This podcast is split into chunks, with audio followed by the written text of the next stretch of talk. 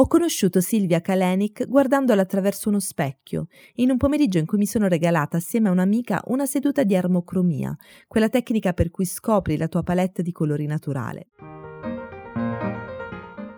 Silvia ci insegnava a guardarci in modo nuovo e intanto ci parlava dei suoi progetti imprenditoriali. Ho capito subito che dietro quel caschetto biondo si nascondeva una storia da romanzo e che quella storia, come suggeriva il suo cognome, non era iniziata in Italia. Io sono Annalisa Monfreda e questo è Rame, un podcast in cui mi concedo, finalmente, le conversazioni sui soldi e sulla vita che avrei sempre voluto avere. Silvia Kalenic nasce nella Romania degli anni 90, un paese che sta vivendo la transizione shock verso l'economia di mercato. I miei genitori erano impiegati quando eravamo piccole per poi fare un grande salto nel vuoto aprendo un piccolo negozio di quartiere, ma senza appunto avere nessun tipo di competenza né a livello di business né a livello di gestione dei soldi. Inutile dirti che dopo un anno è stato un flop e ci siamo ritrovati tutti i membri della famiglia a pagarne le conseguenze. Silvia a quel tempo aveva 15 anni. Abbastanza grande da poter fare la commessa presso il negozio dei miei, ancora troppo piccola per capire come aiutare i miei nella gestione di, di un piccolo affare di famiglia. Però mi ricordo benissimo il grosso impatto a livello finanziario che la chiusura di questo negozio ha avuto per il mio nucleo familiare.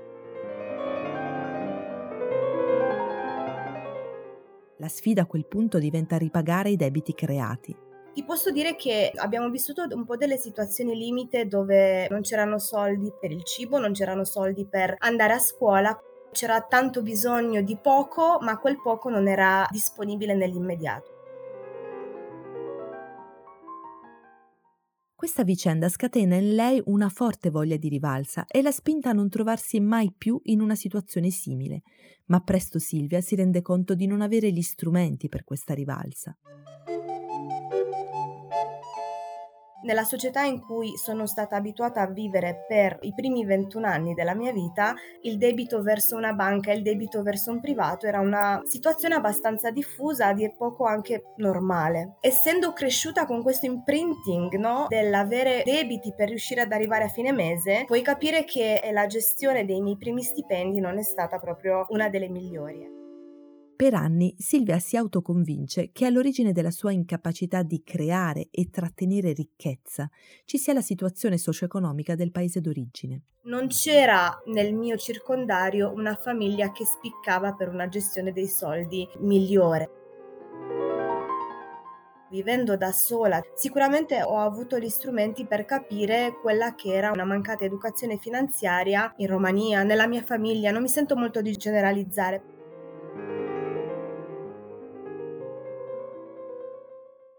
Italia ci arriva per caso a 21 anni. Il suo obiettivo era di trovare un lavoro stagionale come cameriera o come commessa per potersi pagare gli studi universitari in Romania. Ma con sua grande sorpresa viene assunta in hotel come receptionist.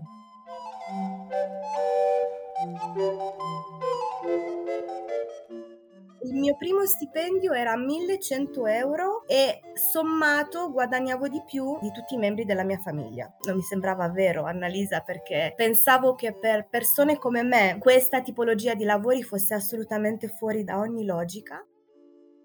Silvia decide così di rimanere in Italia a lavorare, proseguendo gli studi in Romania. Alla fine ce l'ho fatta pure a laurearmi, però mi sono ritrovata nella stessa condizione di prima, con uno stipendio neolaureata ma zero risparmi. Mi ritrovo anche mentalmente nella situazione della Romania degli anni 90 dove tutti gli sforzi erano finalizzati al nulla più totale. Silvia è finita dentro quella che lei chiama la catena della povertà. Il guadagno era come sabbia tra le dita. Con quei 1100 euro al mese, in realtà, riesce a pagarsi gli studi, a pagare l'affitto in Italia, a pagare i viaggi andata e ritorno per fare gli esami in Romania. Riesce a togliersi pure qualche sfizio e soprattutto ad aiutare la sua famiglia con 200-300 euro al mese. Sì, questo è un retaggio culturale del mio paese dove i figli sono obbligati moralmente ad aiutare i propri genitori, ma non perché ci sia un obbligo vero e proprio, nessuno viene a chiedertelo. Noti una differenza di status sociale, di potere di acquisto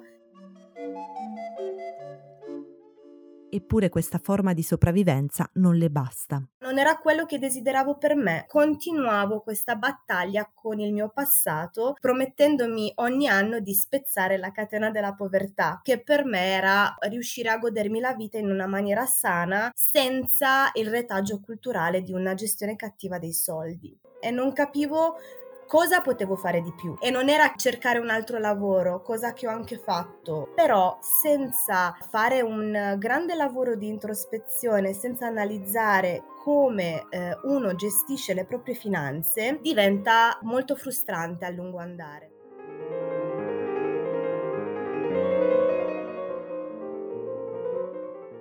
A peggiorare le cose si aggiunge l'assenza di informazione a livello fiscale, una complessità vissuta dalla maggior parte di coloro che si trasferiscono in Italia. È molto difficile per chi arriva da fuori capire come comportarsi in maniera corretta, cos'è una dichiarazione dei redditi, cos'è un IRPEF, come aprire un conto corrente, come gestire le entrate e le uscite. All'alba dei, penso avevo 25-26 anni, mi sono dovuta scontrare un po' da sola con quella che chiamo ignoranza. ma è proprio la necessità di farsi aiutare da un commercialista e dagli amici italiani che la porta pian piano a prendere consapevolezza ho deciso di informarmi, di capire e di accettare il fatto che stessi sbagliando. Condividere il proprio vissuto senza rimuginare su quelli che sono stati i nostri errori, perché ahimè, senza quelli uno non cresce, no? Aiuta tantissimo. Ed è un lavoro continuo, Annalisa, perché non, non ci arriviamo mai no, alla perfezione. Se le domandi quando ha spezzato la catena della povertà, lei ti risponde Tre anni fa, quattro anni fa, i primi 100 euro risparmiati. Era una cosa completamente inusuale, ero abituata a vivere da stipendio a stipendio. Quel gruzzoletto di soldi che poi in realtà da mese a mese sono aumentati, mi hanno dato quella sicurezza di potercela fare da sola. Oggi Silvia è responsabile formazione in campo estetico per un'azienda beauty.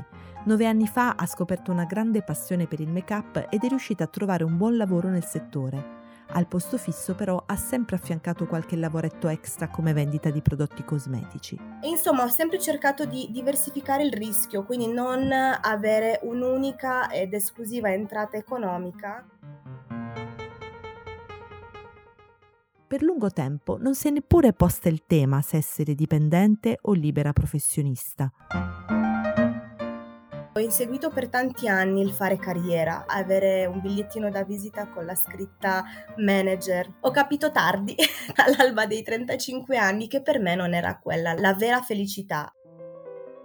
Il mio principale valore è la libertà Decide così di avviare un'attività in proprio, ma di portarla avanti parallelamente a quella da dipendente, senza i colpi di testa che hanno segnato così tanto la sua giovinezza. Conosco benissimo sia i pro che i contro di un reddito da libero professionista. Quello che conta tantissimo è la pianificazione affinché la tua partita IVA non fallisca nel primo anno di attività. Al momento Silvia è in fase di transizione. Nelle sue entrate la parte del lavoro dipendente prevale rispetto a quella da libera professionista. Siamo a un 60-40%, ma conta di fare lo switch a fine anno. La sua vera intenzione però è di compiere un salto ulteriore a imprenditrice. Perché alla lunga io non vorrei, non mi ci vedo con la valigia, con i miei trucchi a, ad andare in giro a truccare. Mi piacerebbe tantissimo riuscire a trasformare il mio piccolo business in uno scalabile dove non ci sia bisogno della mia presenza per poter fatturare, no? come si dice a Milano. Il tempo libero di Silvia è tutto dedicato allo sviluppo di progetti che le permettano, una volta mollato il reddito fisso, di avere in mano un business scalabile. È convinta che nel campo beauty vada abbinata la vendita di un prodotto, non solo di un servizio, per riuscire a fare il grande passo.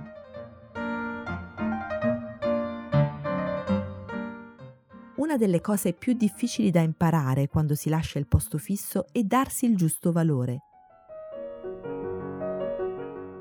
Mi sono chiesta più e più volte come farcela da libero professionista e di sicuro chiedere poco e lavorare tanto non era il mio modello di business. Penso che ogni persona dovrebbe fare un, un lavoro di personal branding e un lavoro a livello di business plan, almeno su una base annuale all'inizio, per capire esattamente come creare il proprio prezzo di partenza. Se manca la sicurezza, l'autostima, si incorre secondo me in un loop continuo di oddio non sono abbastanza, oddio il lavoro imprenditoriale non fa per me, la partita IVA non va bene e forse è questo il motivo per cui la partita IVA viene così tanto tanto demonizzata in Italia. Silvia in questo si è fatta aiutare da una grande amica e mentore che prima di lei ha fatto il salto verso il lavoro indipendente. Ci siamo sedute a tavolino e mi sono fatta consigliare, no? Ho capito che fin dall'inizio, nonostante la mia poca esperienza in campo make-up, consulenza d'immagine e così via, mi volevo posizionare su una fascia medio-alta di clientela. Però dovevo anche dare dei servizi me- medio-alti e quindi ho lavorato tantissimo sulla mia formazione che continua, sul modo in cui comunico con la mia clientela, qualità più di quantità. Questo uh, per me vale tantissimo. Uh, cerco di non uh, prendere tanti lavori o tanti progetti che mi possono creare un po' di affanno, ma preferisco concentrarmi e conoscere le persone a livello proprio umano. E il mio obiettivo finale è far riconoscere alle donne la propria bellezza naturale che sta al di là di quello che può essere un semplice trucco. Oggi Silvia è diventata una grandissima risparmiatrice. Una parte di questi risparmi li reinveste proprio nella sua attività, sotto forma di attrezzature, corsi e qualcosa che potrebbe sembrare futile, ma futile non è. Il mio marchio di fabbrica sono i capelli. Come ben vedi il mio caschetto Pixie Cat è sempre quello da qualche anno a questa parte eh, la gente mi riconosce il mio segno distintivo e non ti nascondo il fatto che mm, è abbastanza impegnativo a livello di gestione, di tempo soprattutto, ma anche di denaro, dai 300 ai 400 euro.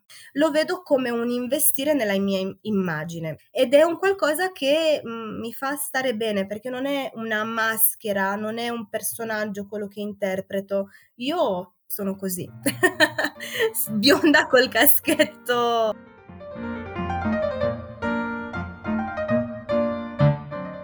Il resto dei risparmi sono per i progetti futuri, come comprare una casa o riprendere a viaggiare, ma i soldi che Silvia riesce a mettere da parte non li lascia fermi in banca.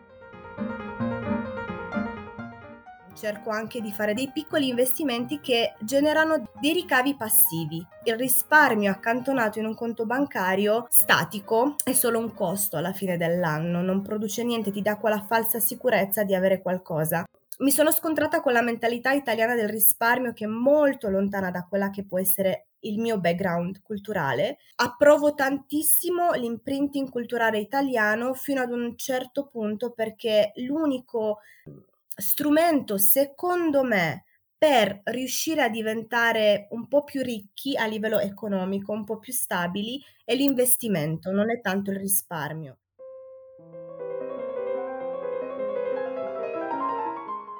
Silvia è profondamente consapevole di quanto siano stati importanti gli incontri, le persone, le conversazioni sui soldi nel guidarla in questa parabola di cambiamento. Così adesso cerca di fare lo stesso per altre donne.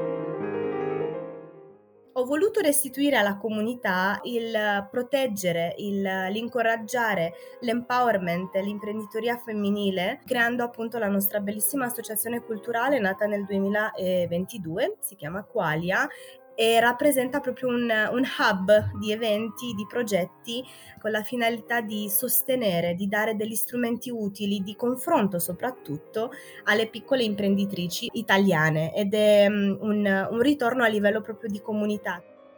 Senza un'adeguata educazione finanziaria la libertà non, non arriva mai.